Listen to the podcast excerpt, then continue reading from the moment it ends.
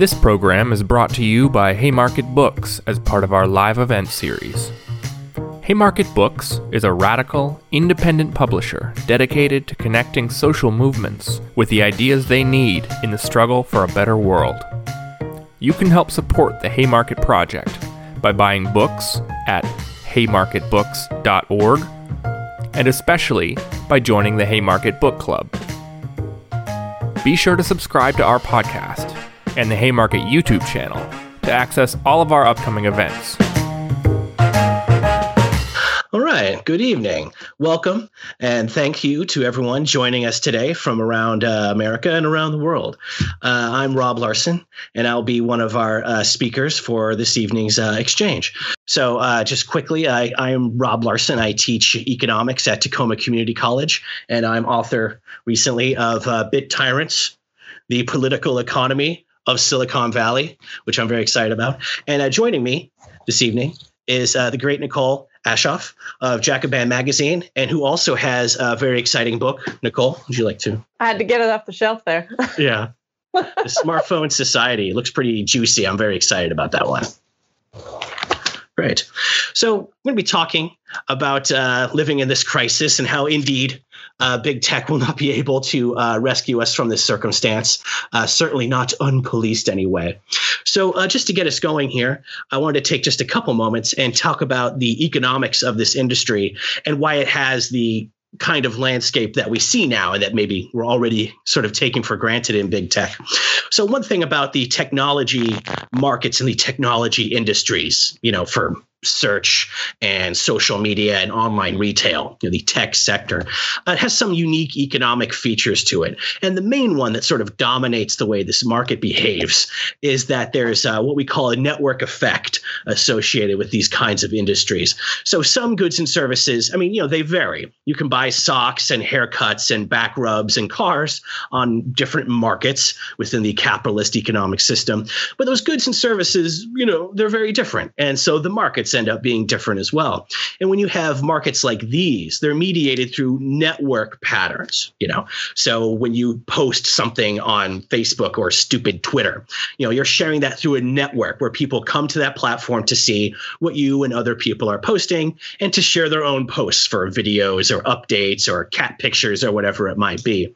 Well, the network of these network features uh, have sort of unique economic ramifications. A big one is uh, since the whole goal of these markets is to connect people in some way, to connect people on social media or to connect you, a smartphone owner, to a developer of an app that you might like to enjoy. It's about connecting people through those networks.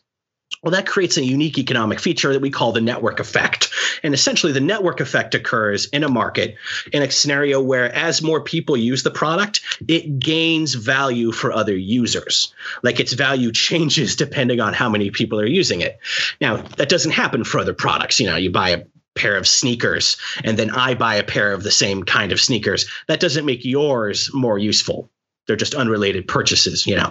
On the other hand if you're on facebook and then i get on facebook i create an account that makes the service a little bit more valuable to you because now there's one more party whose posts or you know applications or whatever might be useful to you. So if you're the first person with a phone you know, great, call yourself. It's not very handy. As soon as other people get phones, now the phone becomes useful to you because there's parties you can reach and business you can conduct in that way. Well, that network effect has a lot of ramifications, but a big one is that markets that have that network feature tend to be especially prone to monopolization, where you have just one or sometimes one or two or three very large, very dominant firms that completely monopolize or anyway completely operate the market. And this was the case through the phone networks. All through the 20th century, we had AT&T in the US being the monopolist for phone service back before, you know, we had internet and messaging, so a pretty important industry at that time. Now, these days the technology is very different but the basic economic patterns are the same. So if you look at markets, you know, tech markets like social media or search or online retail, they're very conspicuously dominated by companies that, of course, we're all familiar with and that we can name. They're absolutely household name firms, you know. So one sort of simple way to manifest that that I like to refer to is uh, some of you may know that right now the five biggest companies in America, like the largest firms in the United States, are all tech platform companies. So it's Microsoft, Apple, Amazon, Google, and Facebook. Like those five firms, those are the five biggest firms. And apart from Saudi Aramco, which is a pretty dubious valuation, they're actually the five biggest firms globally. And that's just sort of unusual, you know, to have the five biggest firms in the world all coming from one sector. When I was a younger person back in the 90s, uh, that was not the case. Back then, you had, you know, the five biggest firms would be like Exxon, Walmart, uh, you know, Chase Bank, uh, Microsoft probably, um, Berkshire Hathaway, something like that. These days, it's a straight wash for tech because these are all network based markets. So they monopolize these new, extremely important industries. And we should say, I mean, this is what I say in page one of the book. Uh, I rely on these companies constantly, just like you. But I mean, that's sort of the point. You know, try not to use any of these companies and their products. You might be able to take a Facebook fast, and that's valuable. That's fine. You might be able to, you know, get away from, uh, you know, like say Apple. Maybe you don't have an Apple phone or Apple computer. That's fine.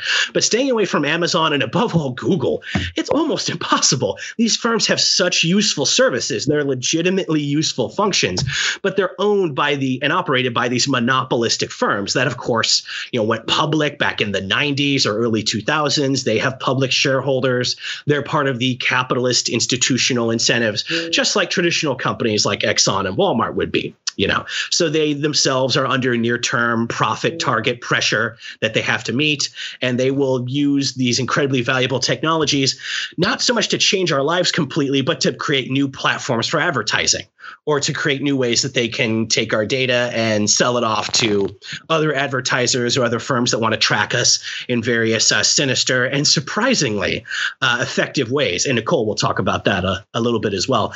But just the very first lesson I think that we can draw from these uh, basic economic aspects of big tech is uh, the incredible power that these firms have. Companies like Walmart and ExxonMobil, again, like the old economy firms, have huge amounts of power. They control the work conditions for thousands of people and control how we get energy and access to the internet and how the retail economy works. These are major, major sectors. As much as we like to talk about, you know, you know, the new economy and gig work and stuff, the old economy hasn't gone away, of course. But these new firms have this kind of unique level of importance because they have so much control because of their near monopoly and just huge dominant status. They have so much control over the flow of information and sort of are the successors to the classic old media back when you had you know three TV networks to turn to. They are the successors of that, both in terms of stealing all their ad revenue, but also in terms of being the great gatekeepers that shape what ideas we hear. it's worth taking a moment just to reflect on how important that is. And I will say, in the last few years, people are sort of starting to wake up to the maybe you know pretty sinister uh, and just the big ramifications and the importance of that. Maybe people only woke up with the 2016 election where there was fairly mild uh, international meddling in our election pretty modest compared to what the united states does abroad even in russia uh, itself historically which is kind of interesting. We could always get into that in the q&a but gradually things like that um, you know jeff bezos buying the washington post for basically pocket change for him these firms have gotten so influential. People people are now starting to see uh, how incredibly powerful they are and maybe not uh, necessarily being suspicious, but people are becoming more wary about these firms, actually taking a few moments to look at the terms of service that uh, that decide what happens on these platforms that we're very used to using. Now, that is still a minority thing. I mean, after all, you know, every time you download new software or just update like the operating system software on your phone, you, know, there's a large terms of service agreement. We're all we we've all seen those. You're you, are you are supposed to, which you click on and claim to have read, and of course you haven't. Of course you haven't. I'm an economist who studies these firms all the time. I don't read most of the terms of service. Why would you? It takes forever to read, and it's technical legalese. I mean, most people aren't going to understand half of what's in that. And of course, most of us have finite human lifespans. You know, we have a limited ability to justify taking big chunks of our day away from work or raising our kids or trying to keep up with the terrifying pace of modern events just so that we can comb through the terms of service about exactly what parts of my information they're allowed to sell off on exactly what terms. But at least people are becoming a little more wary, which I think shows, you know, a broader uh, sort of pattern right now that we're living through, where people are becoming a little bit more antagonistic or suspicious of our big institutions, certainly including capitalism. We've all seen polls showing how, especially young people, but it is across the board, of people getting more wary and a little bit more skeptical of our capitalist institutions. And I think this kind of growing information uh, awareness and control that these platform companies has play, plays a big role in that. And I would say too, you know, like the status of these companies, you know, people do want to argue that, and people will say that we've chosen these firms and if Google has 90 plus percent market share for online like mobile search like on phones that's fine because we chose that. It's the free market. And I teach economics so most of my colleagues would make that kind of point. But I would say it's not really supported by even the figures in this industry. So one figure I like to refer to just as an example to give you an idea of how the industry itself views these subjects. One person who's interesting is Hal Varian. And Hal Varian is Google's chief economist, their in house economic analyst. And he was uh, speaking in the Financial Times, and they quoted him as saying network effects unleashed by digital technology tend not to spawn free competition among equals which is how conservatives sort of see the market and most economists. But instead, uh, it creates a winner take all effect in which a single company emerges with all the spoils. In the software era, that company was Microsoft. In the internet era, it is Google. Like openly comparing his company to the much hated Microsoft since its 90s era uh, antitrust trial. Pretty bold. But when you're talking to the Financial Times, you know, that's the great thing about business media like the Times or the Wall Street Journal. It's capitalists speaking to other capitalists, and you'd be amazed at the stuff they say when they feel like they're in a closed room amongst themselves, you know. But luckily, left wing scumbags like ourselves can pick that stuff up and uh, make that dirty laundry come out. One last little story uh, I'll refer to quickly about the power of these firms, and then uh, I'll stop for a moment. Is um, the big uh, conspiracy that uh, Apple and Google and a couple of other firms had back in the 2000s. Now, I know what you're thinking. Yes, this I did use the word conspiracy. This is a legally adjudicated conspiracy, meaning it came out like in court. And we can say that there was a secret conspiring of some powerful figures because we have their emails because they had a they somehow let this this uh, court case go to trial, and that means all of this testimony, all of the, this uh, all this uh, documentation through the discovery process goes into the public record, and sneaky leftist economists like me can dig it up and put it in books and stuff. So this is back in 2005 through 2010. This is a time when Google and Facebook were still growing very quickly even compared to today when their network effects were driving their growth into modern platforms that completely dominate their industries. But back at that time, it was getting tough for them just to hire enough skilled uh, professional personnel to scale up their platforms. You know, hiring people who can write software and do elaborate platform coding. It's not exactly like hiring a day laborer. Like there's a fairly scarce supply, especially when the market's going through huge exponential growth with network effects driving it. So that Apple and Google and other big Silicon Valley and tech firms were having a hard time hiring professional staff and software writers, and they were having to pay them outrageous salaries and all the fancy benefits that you hear about at Google and so on. And so we now know from their own documents is that there was a corporate criminal conspiracy, which they were found legally guilty of in a legally sanctioned court, uh, mainly between the two big ringleaders of it, who were then Apple CEO Steve Jobs, modern capitalist icon, and uh, the then CEO of Google, who at that point was uh, Eric Schmidt, right, uh, who's now just a freelance uh, douchebag.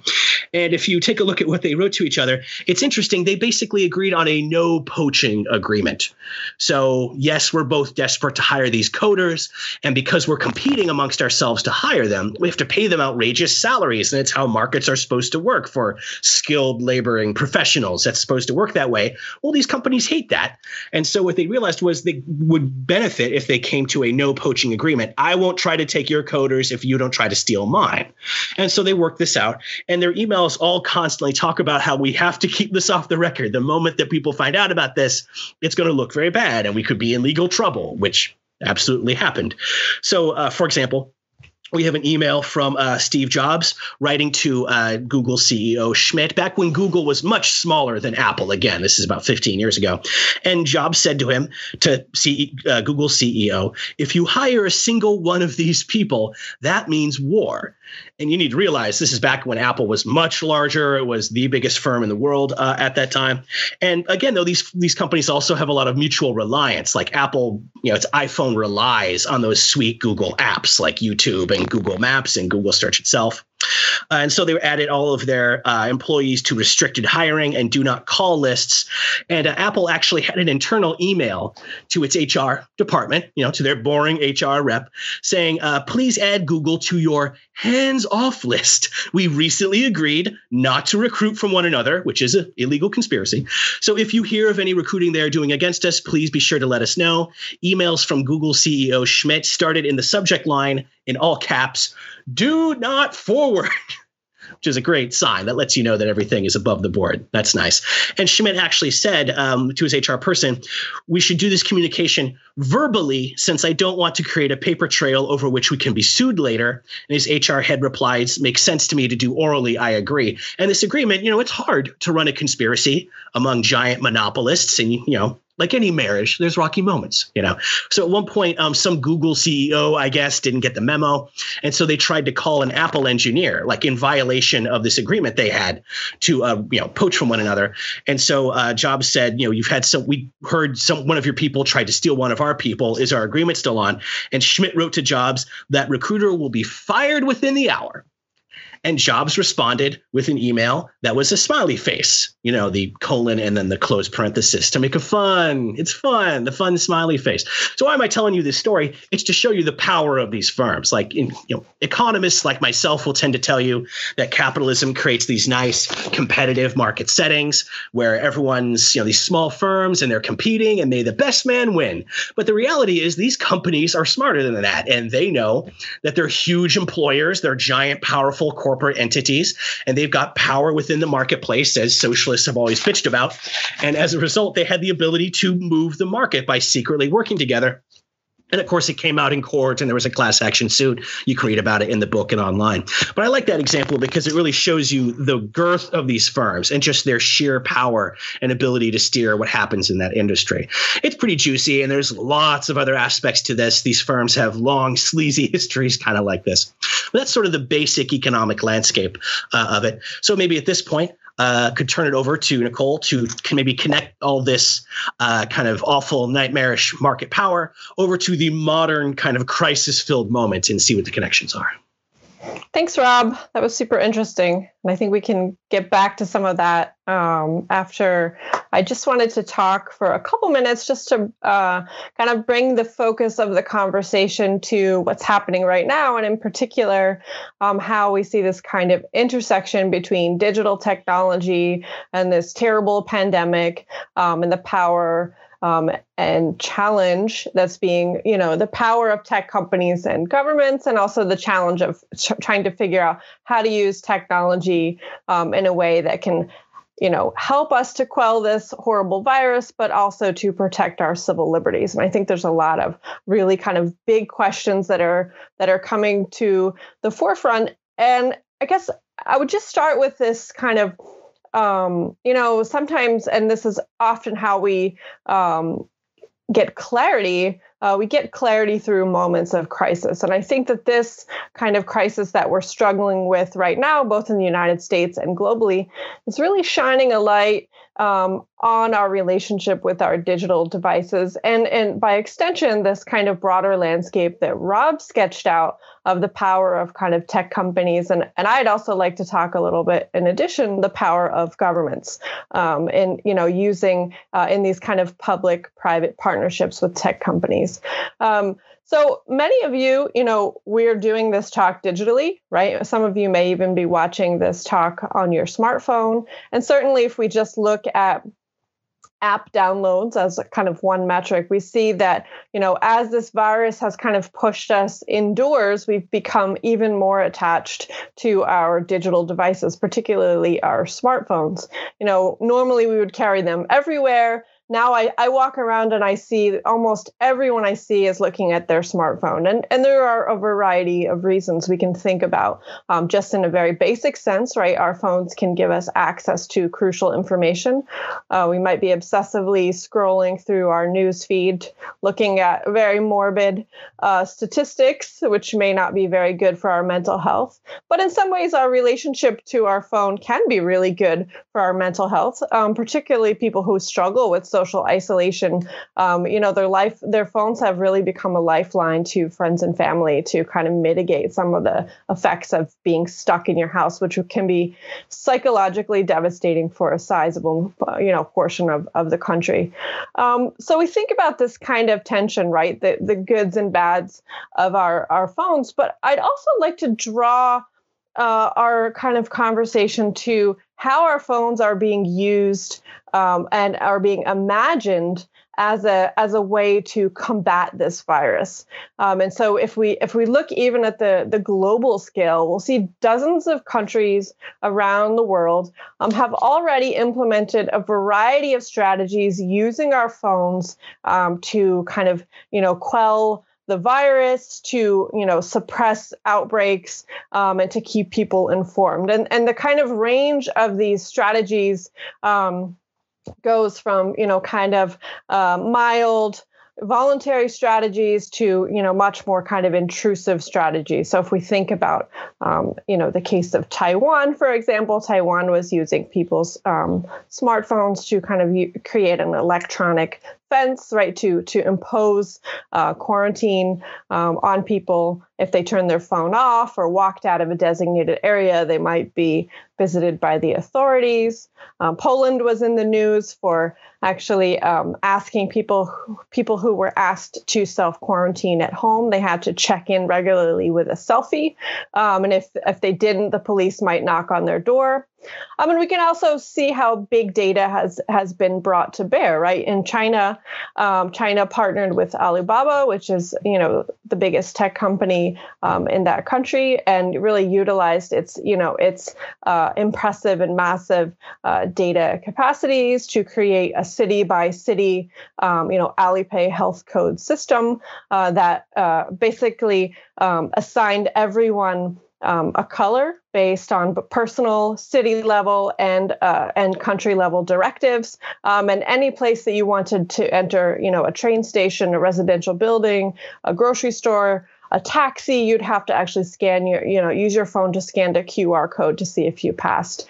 Uh, this kind of system is starting to um, be used less just because it's a very people powered onerous um, highly expensive uh, model to run, but it's in place and can be used uh, and called up at any moment. Um, and then we see, you know, that's just a sort of sample of the kind of intrusive strategies. Of course, Israel was in the news. Um, their their social uh, their secret service um, has actually uh, been tracking people with uh, personal contacts using location data who have tested positive for COVID um, and actually mapping out all of their networks.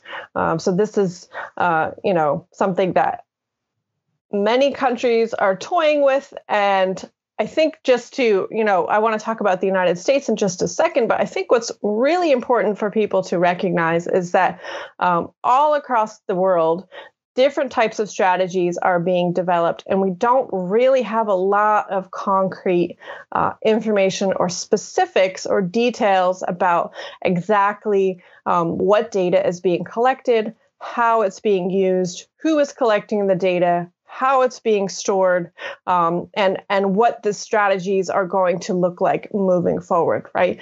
Um, and this is obviously a big conversation that we're having here in the United States. And there are a number of different strategies that are being used across the U.S.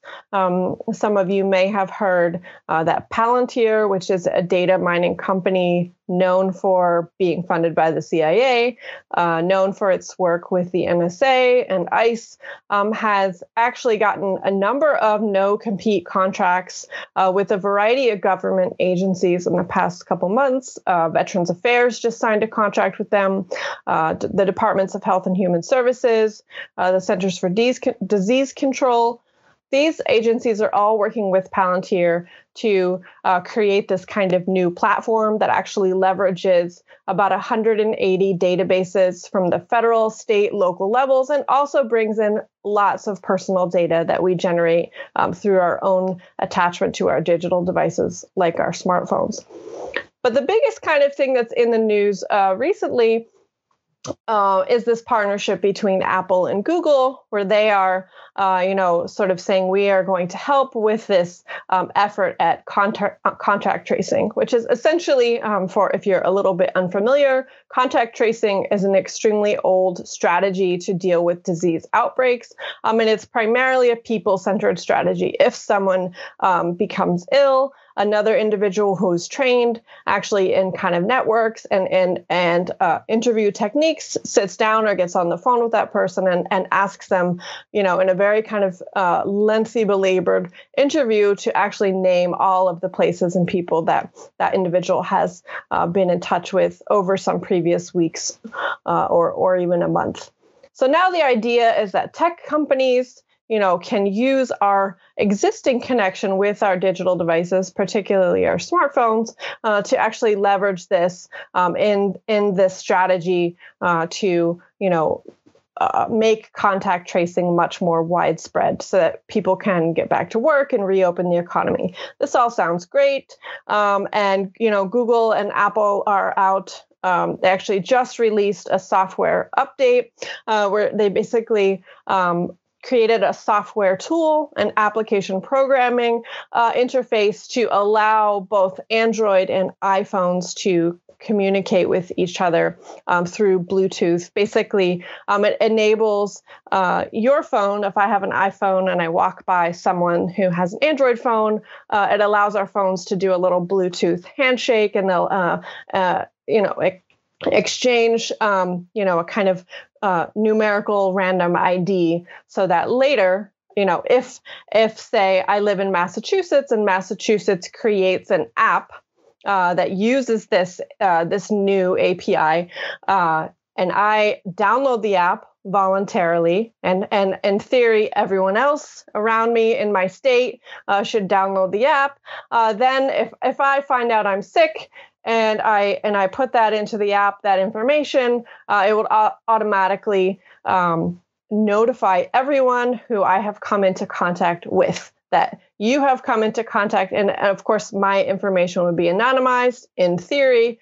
Um, you know, and and everyone else would have just this sort of notification hey you have come into contact with someone with covid it's time to panic uh, or stay home get a test, etc. So this is, I think, an interesting moment, right? Those are some very specific things that are happening, but I think it's an interesting moment because the kind of landscape that Rob um, was was sketching out for you um, has drawn a lot of criticism, and uh, you know, there's been an increasing push both from the right and the left um, to really start reining in uh, big tech. But in this moment, uh, there's been a kind of rosy glow that's attached to tech companies who are you know, sort of setting themselves up uh, to to help us get through this crisis.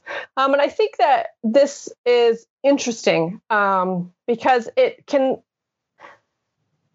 I think that there is a, a genuine uh, sort of emphasis on privacy in this kind of new Bluetooth technology that's being developed, and we can talk about the efficacy of that in a moment.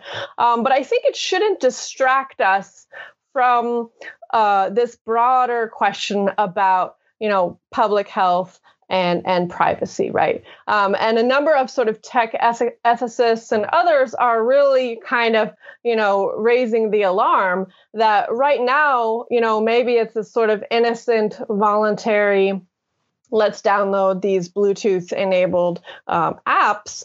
Uh, but this is really opening the door to a kind of broader level of surveillance um, in the name of public health. And here I think it's important, and Rob, I think your contribution was was very useful here um, to to ask these kind of questions, uh, but also not to make too large of a distinct, distinction between the types of surveillance that we're talking about developing in the moment and the broader surveillance landscape that's emerged over uh, the past decade. I mean, in the most basic sense, right, the reason why governments and companies are able to kind of use our phones as a tool uh, to potentially um, fight COVID is because these are already uh, surveillance devices, right? They're built with surveillance in mind. And more than that, and here we can think about this sociologically, we already have established these very, um, you know, intense relationships with our digital devices, right? The norms and behaviors uh, that would encourage taking a selfie uh, to to check in or to self monitor with a type of app or to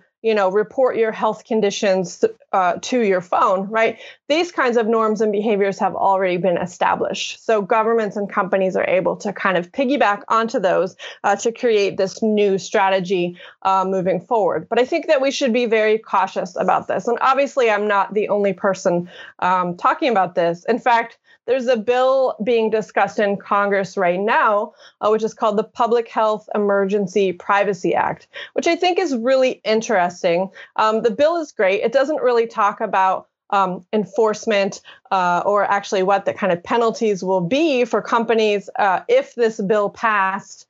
Uh, you know, the, I should back up a little bit there. The bill is basically saying no data right, that's being generated for the purposes of trying to quell the COVID pandemic using these kind of new technologies uh, should be shared with advertisers or third parties. Unfortunately, of course, if you've been following the news, North Dakota was just in the news uh, because their state app, um, a privacy company, actually looked at the app and it was sharing people's data with third party providers, including Google.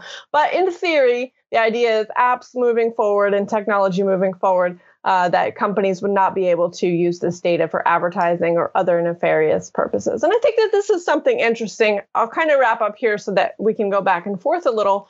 Um, but if we think about the kind of environment and the surveillance environment that emerged after 9 11 and the and the kind of lack of conversation about the intense surveillance that was initiated in response to that event i think that this bill is is heartening actually. I think that there is a potential in this moment that you know this light is kind of being uh, shined on our relationship with our digital devices and by extension our relationship with these big tech companies and governments i think that there is actually a moment to kind of for progressives to interject and say yes obviously we want to use technology to help you know get this virus under control but we want to do it in a way that is democratic and protects our privacy and protects our civil liberties. So how do we actually you know find a middle ground. And i think now is is a really important moment to be having those conversations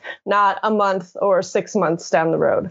So rob um, i guess in this part of the conversation we're supposed to uh, you know transition to more of a conversation. So i have lots of things i could sort of ask you about your uh, talk but i'll let you kind of get in there. Yeah thanks nicole. Uh, yeah that's really interesting. I think that especially that point right at the conclusion there like technology is needed to fight this disease especially because of, as we all are painfully aware we missed our chance to get in front of this epidemic, right? Like, you know, we could have done, you know, the Korean route or, you know, even the Chinese route of at least, you know, early testing, swamping breakouts with contact tracing, uh, as Nicole was describing, which is like the classic disease fighting technique. That's what we did with the last Ebola breakout. I mean, that's an old epidemiological technique. Well, now that this the chance to get in front of the disease has been lost and it's just tr- being transmitted through the population now out from cities into more rural areas at the moment especially with a lot of the states gradually at different paces but still reopening. Uh, like the technology is going to be essential but it's scary because these firms had a long history now of using the GPS chips in our phone and the Bluetooth uh, and Wi-Fi handshakes that these uh, applications, not just your phone itself, but different apps, are making very frequently uh, on these different operating systems. I think it's given people. I mean, I definitely wouldn't say paranoia because we are being tracked, but I think it's made people um, maybe cynicism is a better word.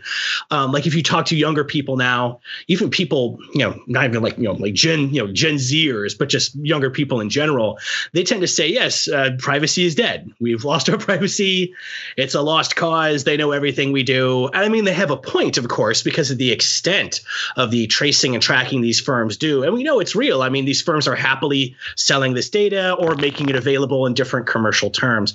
So I, I think it's a thing where we could have a problem where people are resistant to using the positive potential of the you know surveillance abilities on these yeah basically little uh, phone bugs that we keep in our pockets and purses all the time. I'm, I'm concerned that there will be limited adoption of yet this new uh, apple and google cross operating system app, which is very unusual for them for two reasons. First, of course, was that they're willing to work together at all. These firms very frequently they fight over turf by making their applications and software purposefully not compatible and not oh. sharing what they call the uh, APIs, which Nicole mentioned, the uh, application programming interfaces that let a game or app work on your phone's operating system or your computer's OS, you know. So this oh. shows they could do it they just don't want to because this is part of how they protect their own little monopoly or oligopoly sphere of um, the tech sector.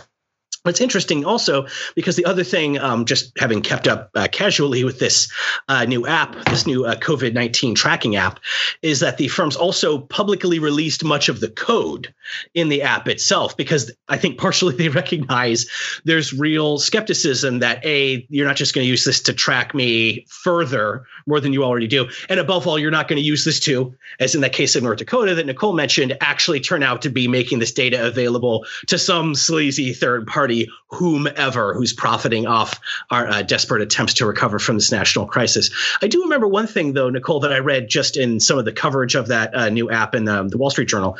They were uh, mentioning that um, that release of the code and the, as I recall, the idea was that those unique IDs that are created from those Bluetooth handshakes, which could let you know if you've been exposed to someone who turns out through a test later to have COVID 19, that data is supposed to be stored on your particular Android or iPhone, right? Right? It doesn't go to the usual huge data centers and cloud uh, operations of these uh, tech companies. Do I remember that right? And is that actually a useful thing, or does that make a meaningful?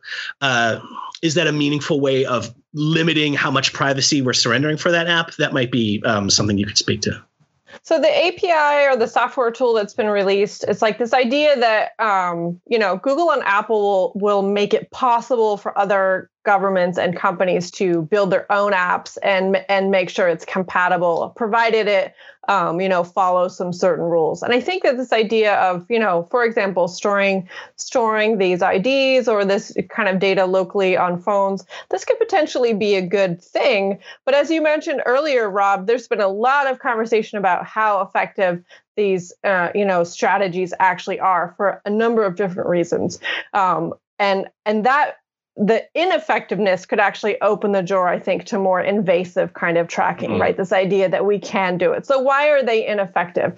Well, the first thing is simply that um, Bluetooth is uh, not a very precise kind of technology right um, it can track uh, you know it might be saying i came into contact with someone who lives in the apartment next door to me right or uh, it might not actually it might be showing that i you know spent 15 minutes with someone but they were actually not even close enough to pose a risk to me getting sick. Uh, you know there's a lot of different questions of efficacy um, just in sort of the way the technology works. So a lot of public healthcare professionals in particular are really raising alarm saying hey this is not a replacement for people powered contact tracing. And you know it requires people to be able to go to the doctor right? Not to be afraid of a hospital bill um, to be able to actually have access to a test.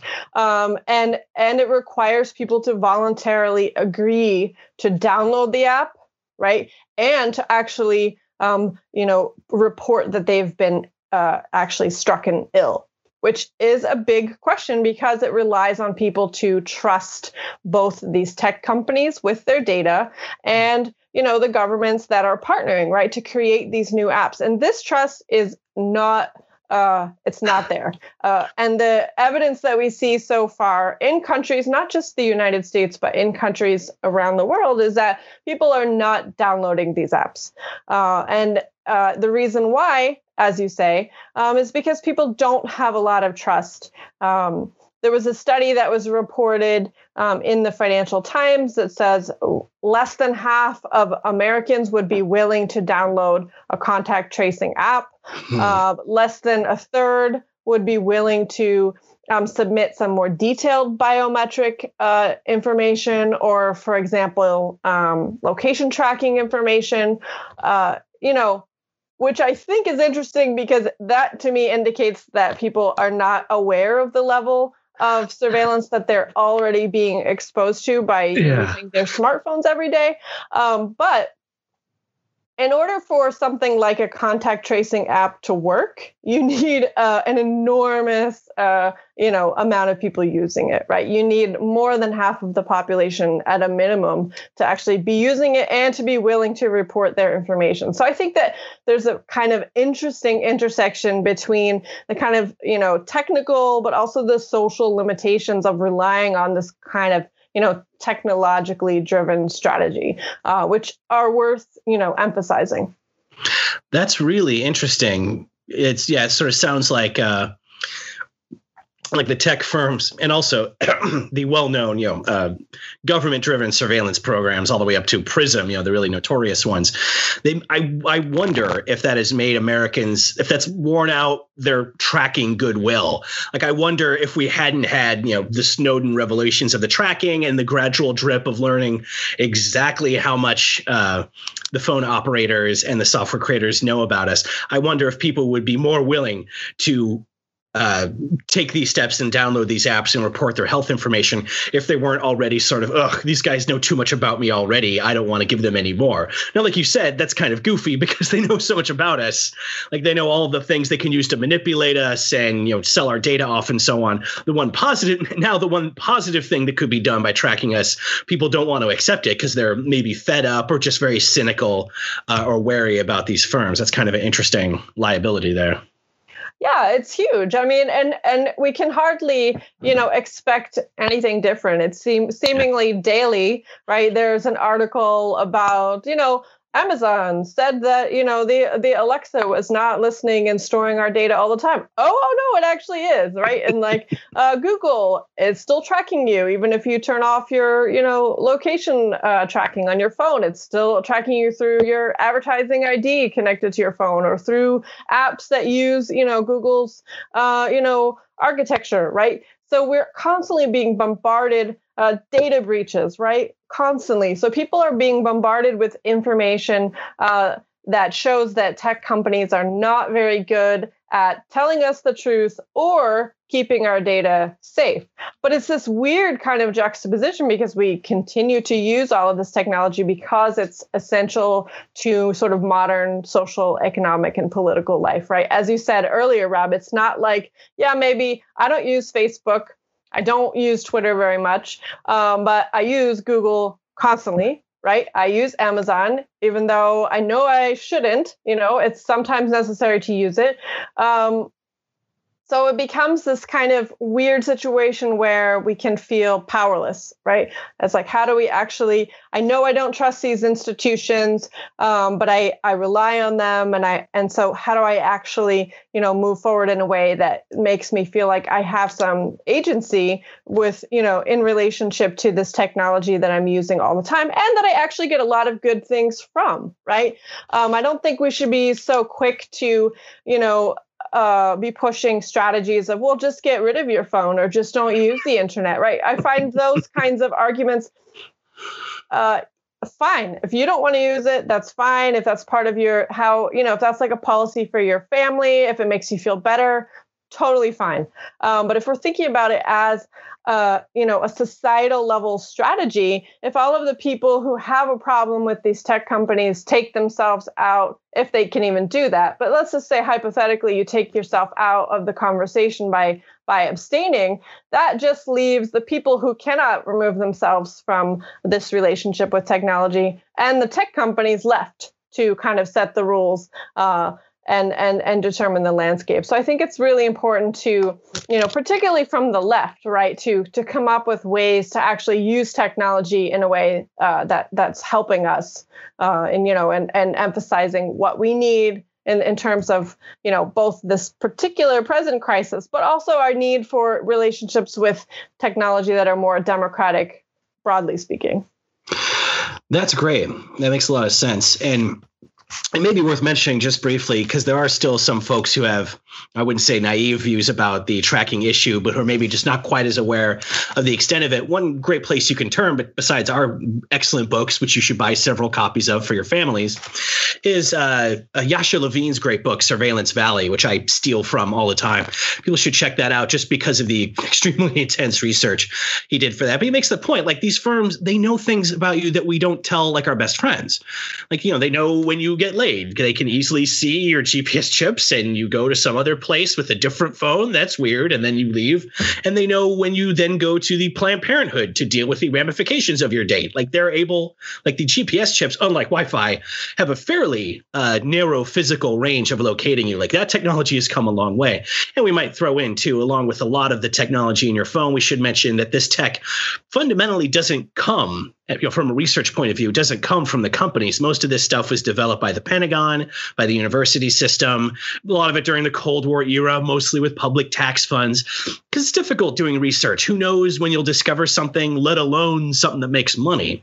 So it's often a thing that is more reasonable to expect the universities and other government bodies to do because they aren't under near-term Wall Street share price pressure to produce, you know, results and to be profitable or do share buybacks.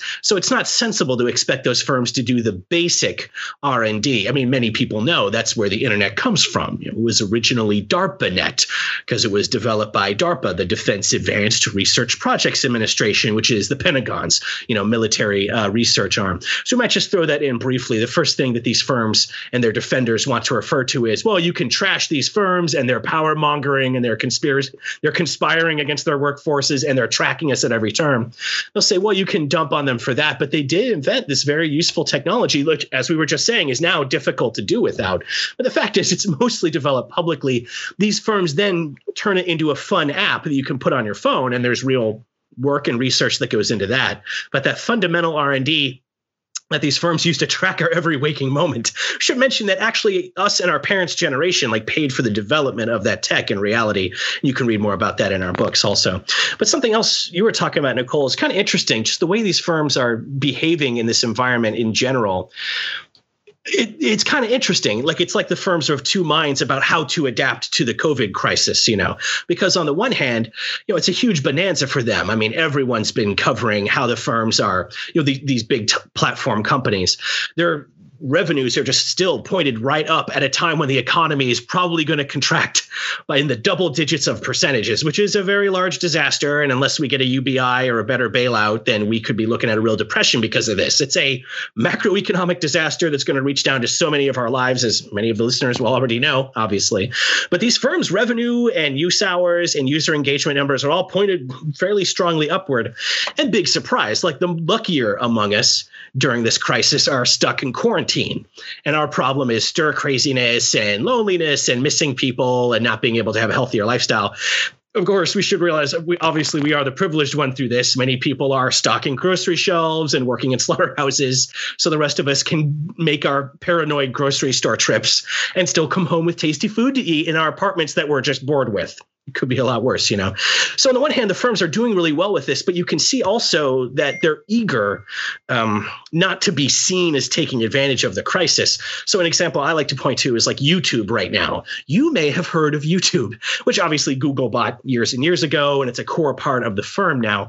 Well, YouTube has this very justifiable reputation these days of steering people toward fringy content to the extent that you're interested um, in like news or current events type type of YouTube programming the algorithm, the recommendation or up next uh, function on YouTube is one of the most important parts of that website. According to Google, it drives almost half of the viewing hours on that platform. It ends up in because Google is so universally used, global monopoly video platform, 65 years of video are uploaded to that thing every day. Think about that until you go insane. That's your homework for tonight. But you take a look, like Google very typically, because it wants to maximize viewer time, it wants to steer you toward weirder, fringier content that keeps you on the site and keeps you watching ads. Obviously, that's the core of their business model for YouTube. So it tends to steer you toward flat earther stuff and alt right conspiracies and so on. And they've been trying at least a little bit to finally devote some resources to policing their platform and cleaning that stuff up.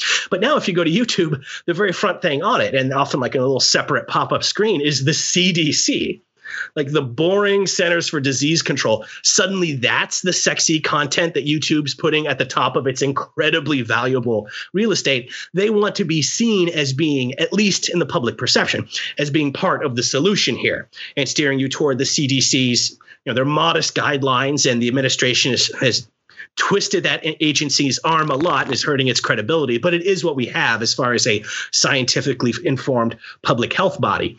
And for YouTube to be steering people toward that instead of Alex Jonesy content is a real meaningful change for that firm. Like there's billions of dollars uh, that Google is sacrificing by letting that take up some YouTube space but they want to be seen as being on the positive side for this. And other firms like Amazon are trying to be part of that too.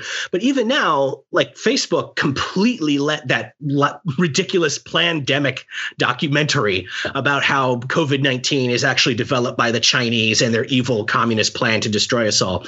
So even now, when they're trying to be on their best behavior, there's a lot of limits to it. And it just kind of, I feel like we're seeing the profit motive pull these firms in different directions because of the depth of this crisis, you know? Yeah. I think I, I would just like to um, circle back to add something to your point, Rob, about how you know the kind of stories that we hear about Silicon Valley emphasize these kind of entrepreneurial tech cowboys who you know are genius. Just, they're just geniuses who create you know and they're and this like unbelievable technology. And you know some of those guys are incredibly smart and gals, although it is a very male dominated world. Um, and that's a whole other conversation.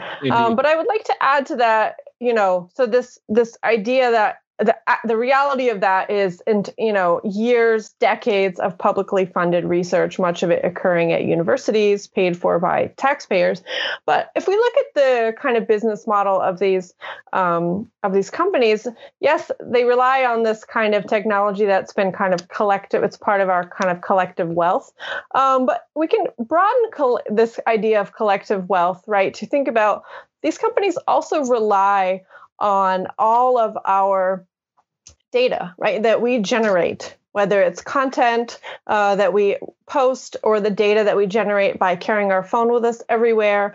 All of the kind of emails and videos and photos and you know web crawls. And this intense relationship we, that we have with our phones creates this kind of unimaginable data trail um, that is used uh, access to this data right is, is is sold. That's the sort of primary uh, business strategy for particularly for facebook and google um, and also third party data brokers. So when we think about about um, you know there's a listener who asked to uh, to comment on this uh, you know this question of you know facebook and google. One of the reasons why they've kind of flown under the radar until the last few years is that um, they offer a service that's nominally free right? So and it's incredible. I can use Google Suite to make a resume, to uh, collectively edit a document with a group of other people, not, you know, obviously to search the web, to have an endless, you know, kind of, I can, I can use my Gmail account as a kind of file service, right? I never run out of space.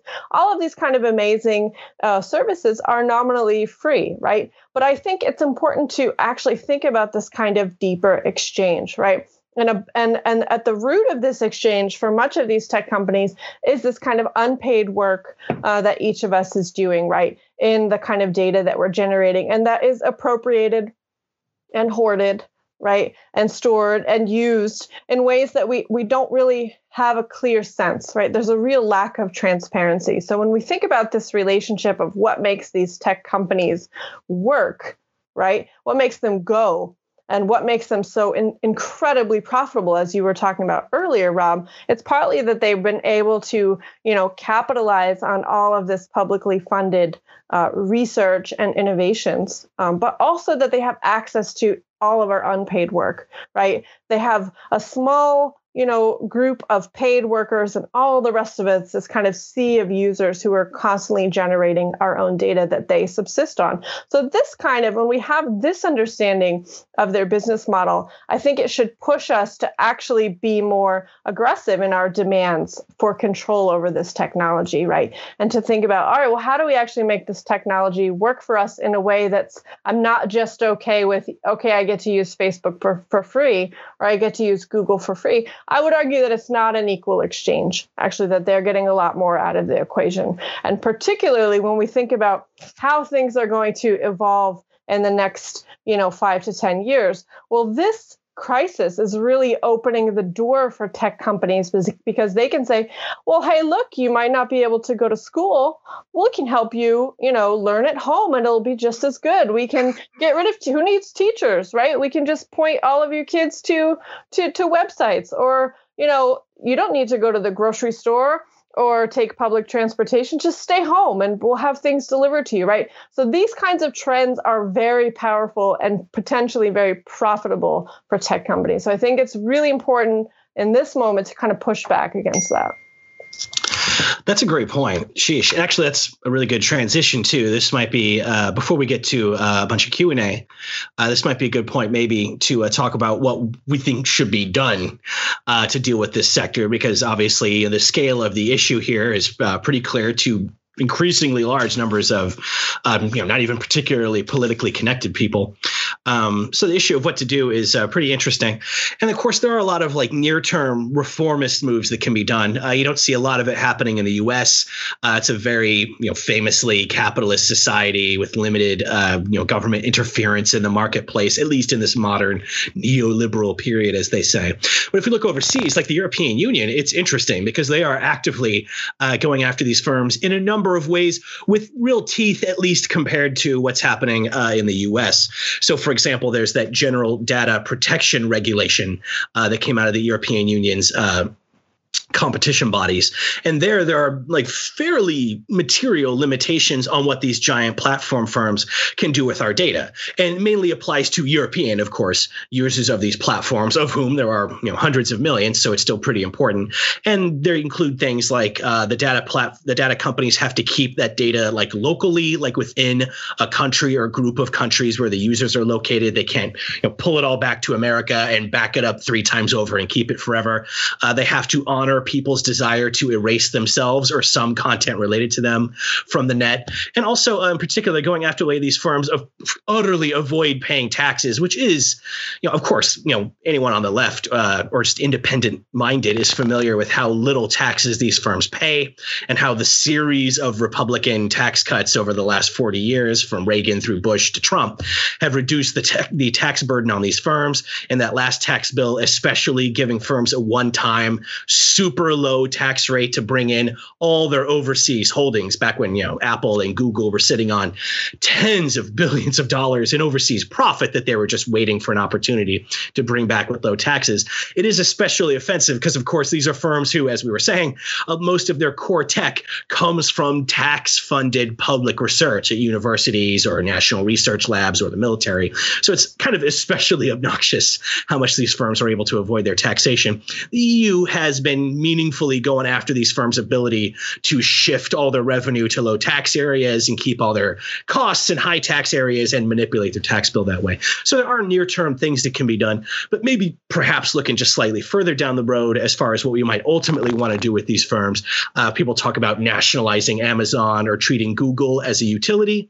Uh, the Warren and Sanders campaigns, God bless them, uh, we're often referring to this. So, you know, positive legacy we can carry forward, you know. But in particular, particular, we could talk about socializing these platforms. We should remember, you know, traditionally, socialism is kind of refers to worker control of the means of production. When you go to work, you management doesn't just tell you what to do. Like you work with your coworkers, you have access to the information that management has, and you together decide how to run the business and what you're going to do and how you're going to work with other related industries that you articulate with. That user, that worker control, more than just straight nationalization, is kind of the core of it. And so obviously, you know, a, a government move could be part of socializing these industries industries if it leads to workforce control over those platforms. And there's a lot to say about that. But one thing to connect with what Nicole said a moment ago is we should realize we are part of the workforce of these firms on the grounds that it's our content that these firms use as the, the attraction to their platforms. YouTube wouldn't be attractive to users, to its billions of users, if it wasn't for all of us making fun video content such as this to attract people to the platform. And then, of course, you know, more use more viewers on the platform attract more video creators, and that's that positive feedback cycle that manifests uh, the network effect in online video. Like it's our work that creates that video. It's our website that Google search indexes. It's our goofy cat videos that Facebook uh, organizes. So we represent a very meaningful part of that workforce. So just the kind of upshot of that in my mind is if we're thinking about socializing these firms, the first thing we should realize is it can begin with user organization as well as trying to organize these workers themselves, which of course is a very historically challenging uh, project. And people are organizing in tech right now. And we've seen real strides happening with Google walkouts, Amazon's having walkouts over COVID 19 safety in these giant uh, warehouses that all of our fun products are coming from.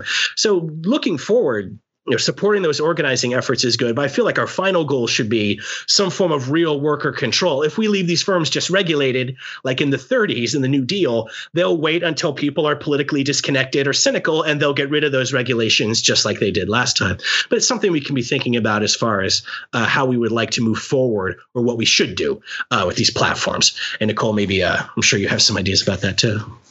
Yeah, Rob, I think. Um the main thing I w- would want to emphasize is that, you know, in these conversations about what is to be done, um, I think it's, you know, we're seeing a lot of ideas being thrown out there. And I think that this is a really positive thing, right? Because um, until recently, there was this this kind of sense that, you know, uh, what tech companies are creating is so complicated, it's beyond our control, or these software engineers are so much smarter than us, so that we can't really, you know, tell them what to do. It's this kind of story that's cultivated um, and popularized, you know, from Silicon Valley itself because it's a very convenient kind of worldview. So the fact that a lot more people now are joining the conversation and saying, no, actually, we have our own ideas about how we want technology uh, to be used, I think is really positive. Um, and so it needs to be a democratic conversation. I talk about um, some potential strategies in my book, but I think the important thing um, is to really, uh, you know, encourage everyone to get involved in the conversation and this is a this is an old um, kind of um, argument that's been made by radical scientists for a long time, right? This idea that uh, we shouldn't put scientists or software engineers up, uh, you know, on a pedestal. Um, they are they live in society, uh, and we can all talk about technology because it impacts all of us, right? So we can make demands of it, even if we don't 100% understand, um, you know, how these algorithms work. And that's, you know, I, I was thinking about this because uh, one of the viewers asked a question about algorithms. Uh, she said, Can you speak to how algorithms are framed as neutral things that just make mistakes um, when they are developed and implemented uh, with very clear value systems and, th- and thus shift responsibility? I think this is a really important and key point to raise.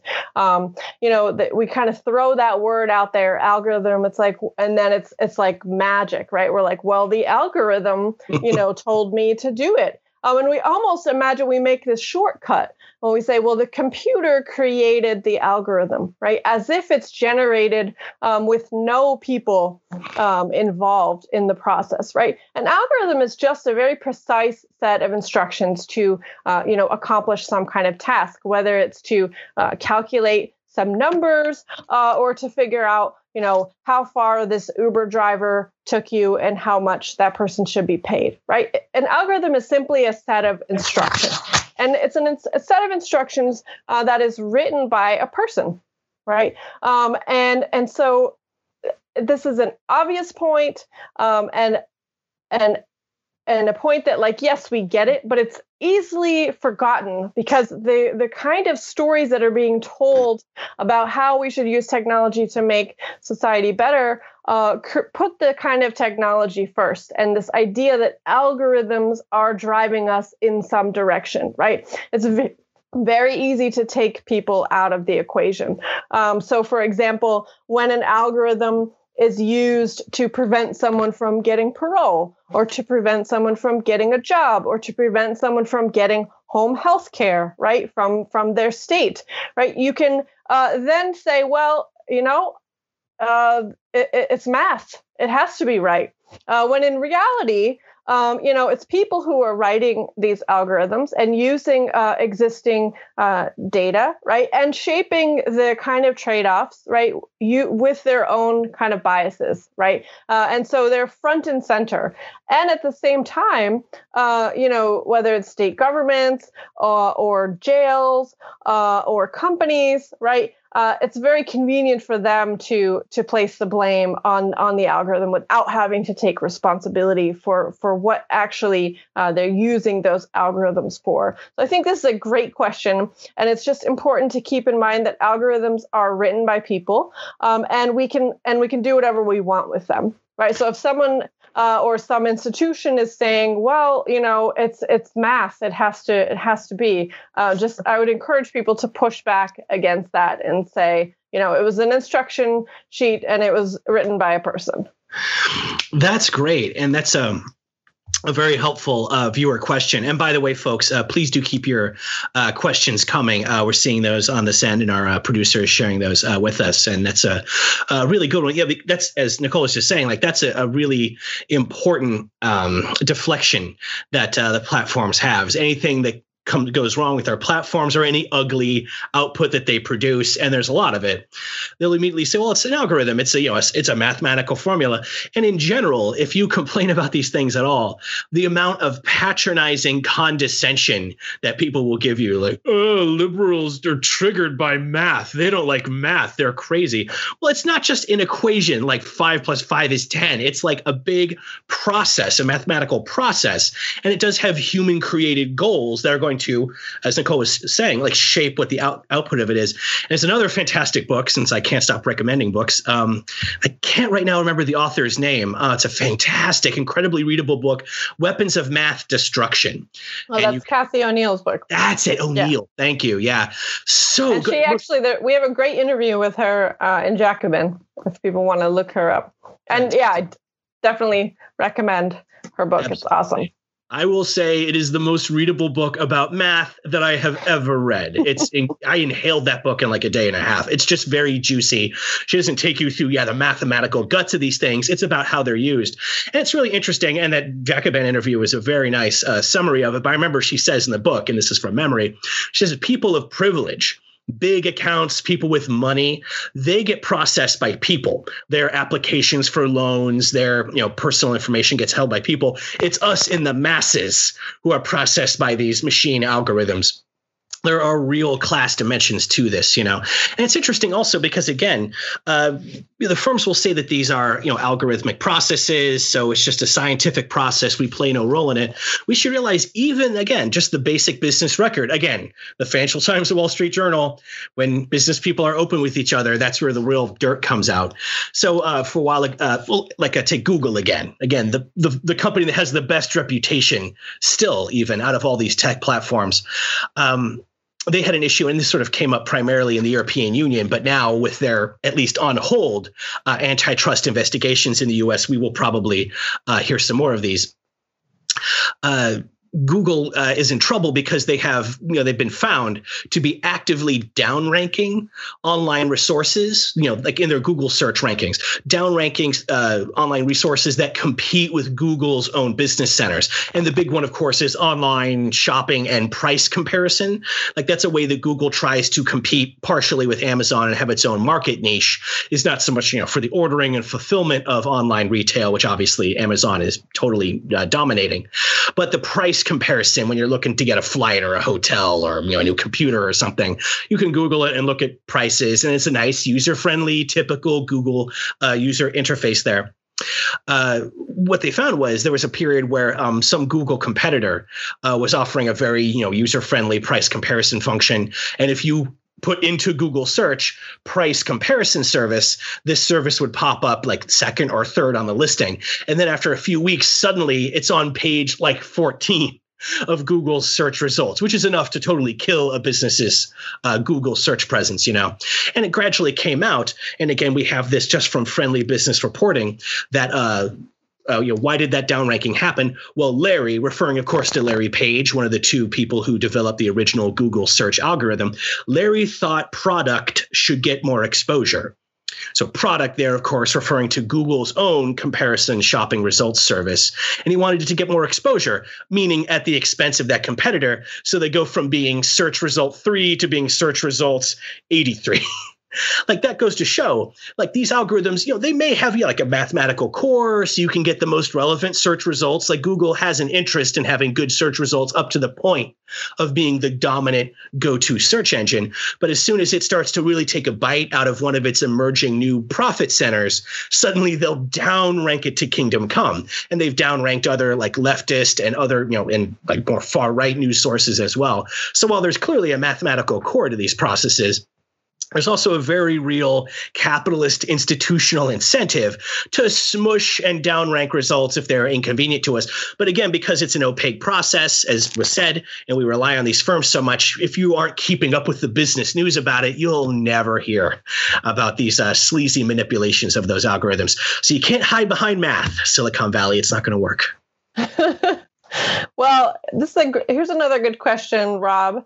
Um, one viewer asked Are we at a tipping point in terms of the public perceptions of these companies, uh, or will they be able to recover their lost credibility?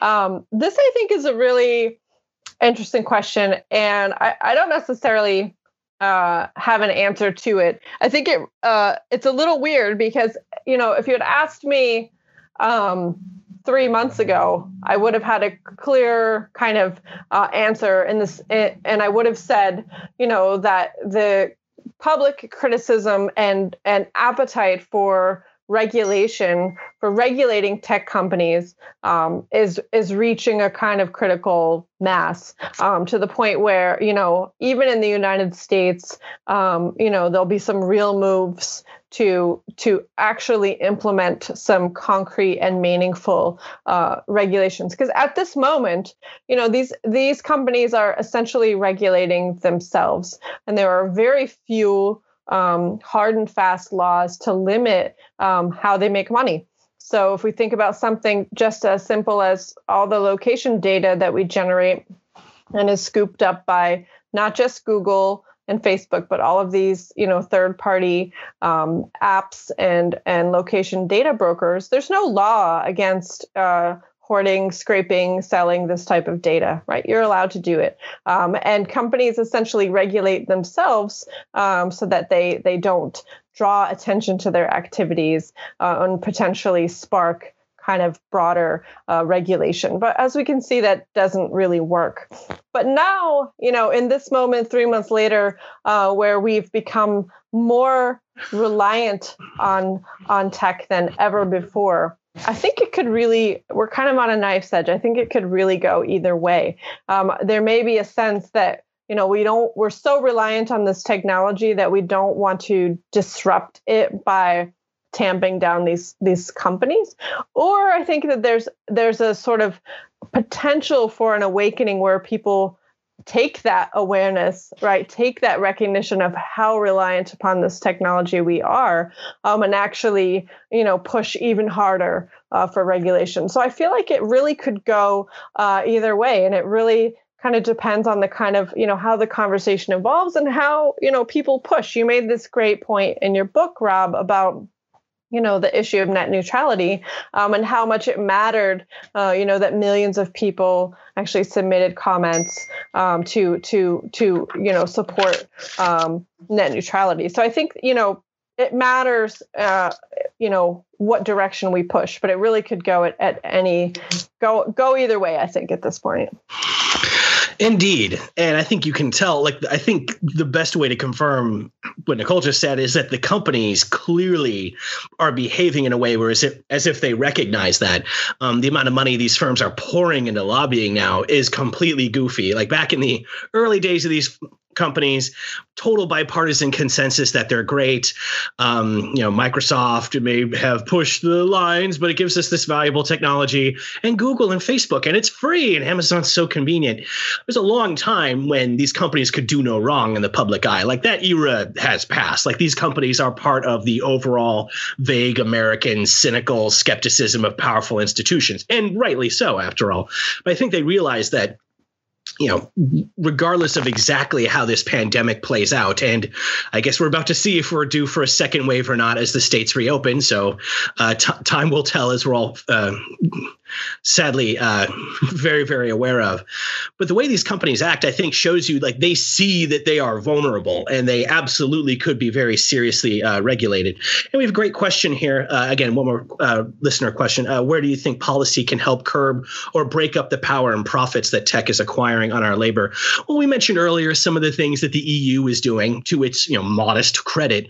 I think uh, the very first step is getting rid of the incredibly favorable tax position of these firms, partially because they're big global operations, which gives you a large amount of tools uh, for tax sheltering and obscuring what your actual income is and taking revenue in one country and putting all your uh, costs in another. Like that's one thing. And we mentioned net neutrality also. I mean, you know, net neutrality actually is something to consider. I do have a chapter on that in the book, but it's like we should remember that because that was a left wing, a real left wing victory, and we don't have like tons of those.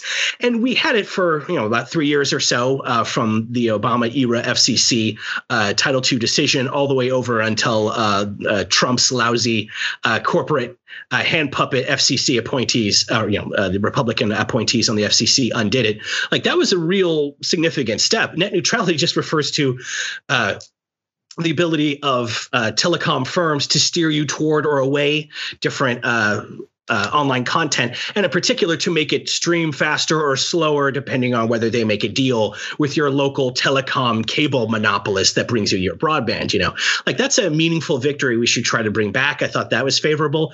The big thing that's debated, and I wrote a little bit about this for Dollars and Sense on their most uh, next most recent issue, their January February issue, uh, was like, what about breaking these firms up? That might be something. So again, putting aside our, our longer term goal to socialize tech, is it valuable to break up the firms? And Microsoft was almost broken up in the 90s until George W. Bush came in and decided they his Justice Department wouldn't pursue that. But it almost happened. And the idea was to break them up into pieces, basically, like when we broke up AT&T in the 1980s or Standard Oil in the 1910s. You break them up into units. So like Microsoft has its operating system that makes stupid Windows for our PCs to run on, and it has its applications business, you know, like the whole Office suite of software, like Word and Excel. So we're going to split those up into two big firms. Or now, for example, the Warren campaign was calling for Facebook to be forced to, to divest, to be broken up. So it would break off like its Instagram and WhatsApp app acquisitions and make those separate firms again. There's some probably legitimate value there, or make forcing Google to sell off YouTube and examples like that. Like that can do something, but I think we should realize like that'll reduce how gigantically large these firms are, which has value. But also like these firms will still be in markets, you know, capitalist markets with network effects. YouTube, whether Google is forced to sell it or not, is probably going to remain our online video monopoly. You know, Microsoft will probably remain your workplace PC operating system provider, regardless of whether it gets to hang on to Word or not. So to me, these are kind of market oriented reforms. And so, of course, figures like Warren, who is basically a capitalist with social democratic affectations that she's gradually thrown in the garbage as she abjectly grovels before Joe Biden. That's a sad story we can for, try to forget about it, it's a market friendly thing, but I don't think it's going to get rid of the monopoly power of the pieces of these firms, even if they are broken apart. So I would look favorably on it because just to stick it to these firms and make them slightly less all powerful, but that's not going to fix the network monopoly market dominating ramifications of just the way that these services operate. So I wouldn't be antagonistic to that, but we should realize it's just limited.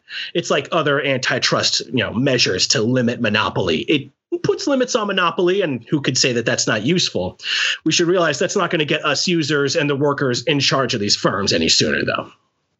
Yeah, I would just add to that, Rob. Um, I think the point that's really important to make, and I generally agree with you about kind of um, we, we shouldn't rely on anti-monopoly strategies as our primary tactic to um, you know increase democratic control of tech companies because that's it's not really going to impact their business models. It's mostly just going to make them a little bit smaller and maybe increase competition.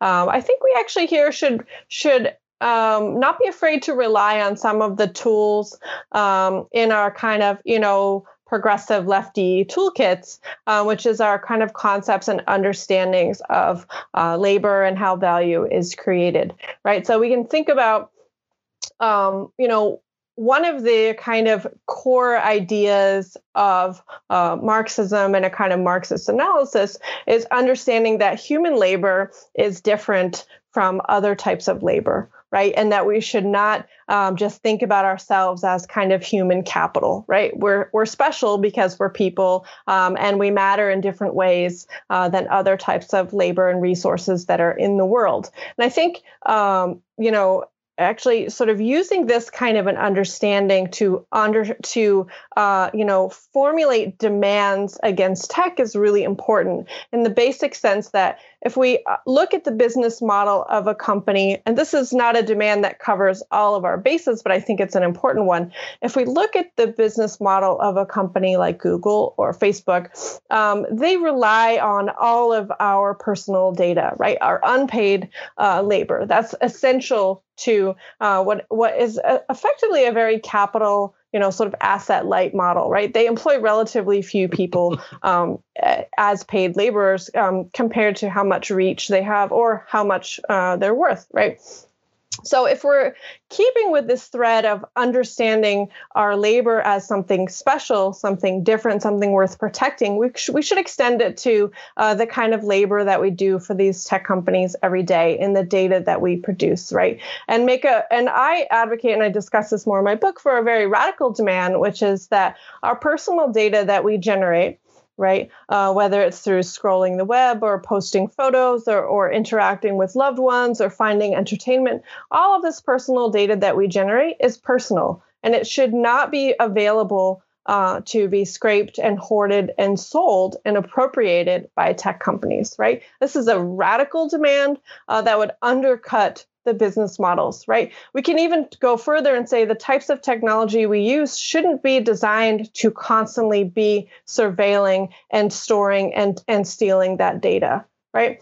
To actually say, no, our data is ours. Um, and when it's used to, for example, create algorithms that are then tested out in the wild to determine who should get a job or who should go to jail, or who should get parole or who should get uh, health care, um, it has real material impacts on people, often in a negative way. So there should be much stricter controls about who is able to use, uh, collect, uh, and profit from all of our personal data. And I think that this is a simple demand, but it's a radical demand that would really change the landscape in terms of thinking about, you know, the internet as a kind of digital commons.